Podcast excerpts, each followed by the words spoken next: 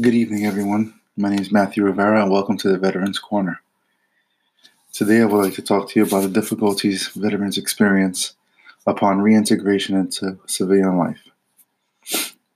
Why is it that we hear or see uh, homeless and jobless veterans? This has been an issue for many years and needs to be addressed.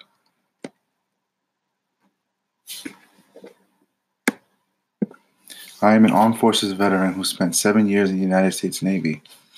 My work was in the aviation field, but I also managed 20 frontline laborers, and I also experienced driving 16 passenger buses and managing the military barracks on base. This is a very simple description of what I did while serving in the military, and most people would probably think that I wouldn't have a hard time finding work. I thought the same thing but when reality hit and I didn't have a job after six months after my separation, I realized my military experience did not matter to most companies. I started to apply to clean hotel rooms, Port Authority police, and the MTA police. The Hilton Hotel said they found a better qualified person. MTA police emailed me four years after my application and the Port Authority police told me that I was not picked in the selection to take the initial exam for the Port Authority police.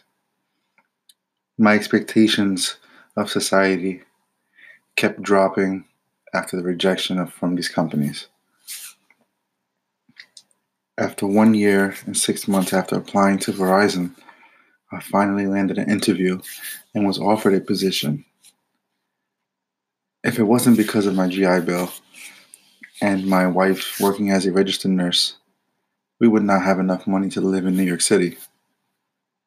So, why is it that veterans are being overlooked for simple positions like cleaning hotel rooms?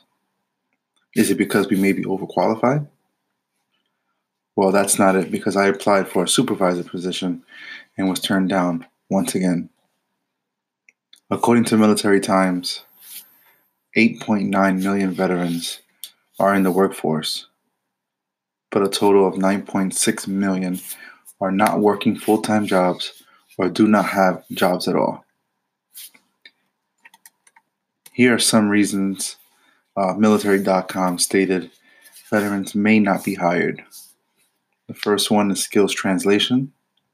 Second is skills mismatch. Third is negative stereotypes. Four is concerns about future deployments. And five is acclimation.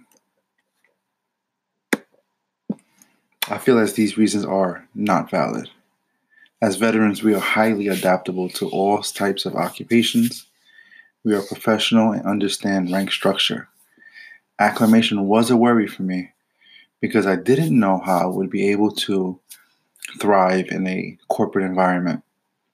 But like I said, I adapted and became one of the top five managers in New York City within my first year at Verizon.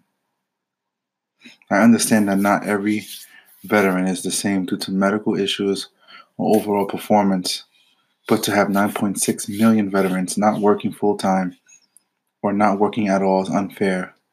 This is a serious issue that can lead to depression and even suicides.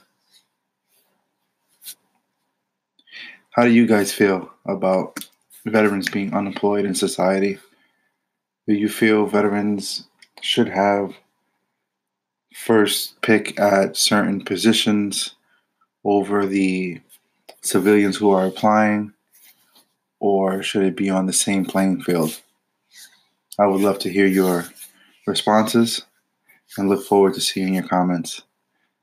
Thank you very much.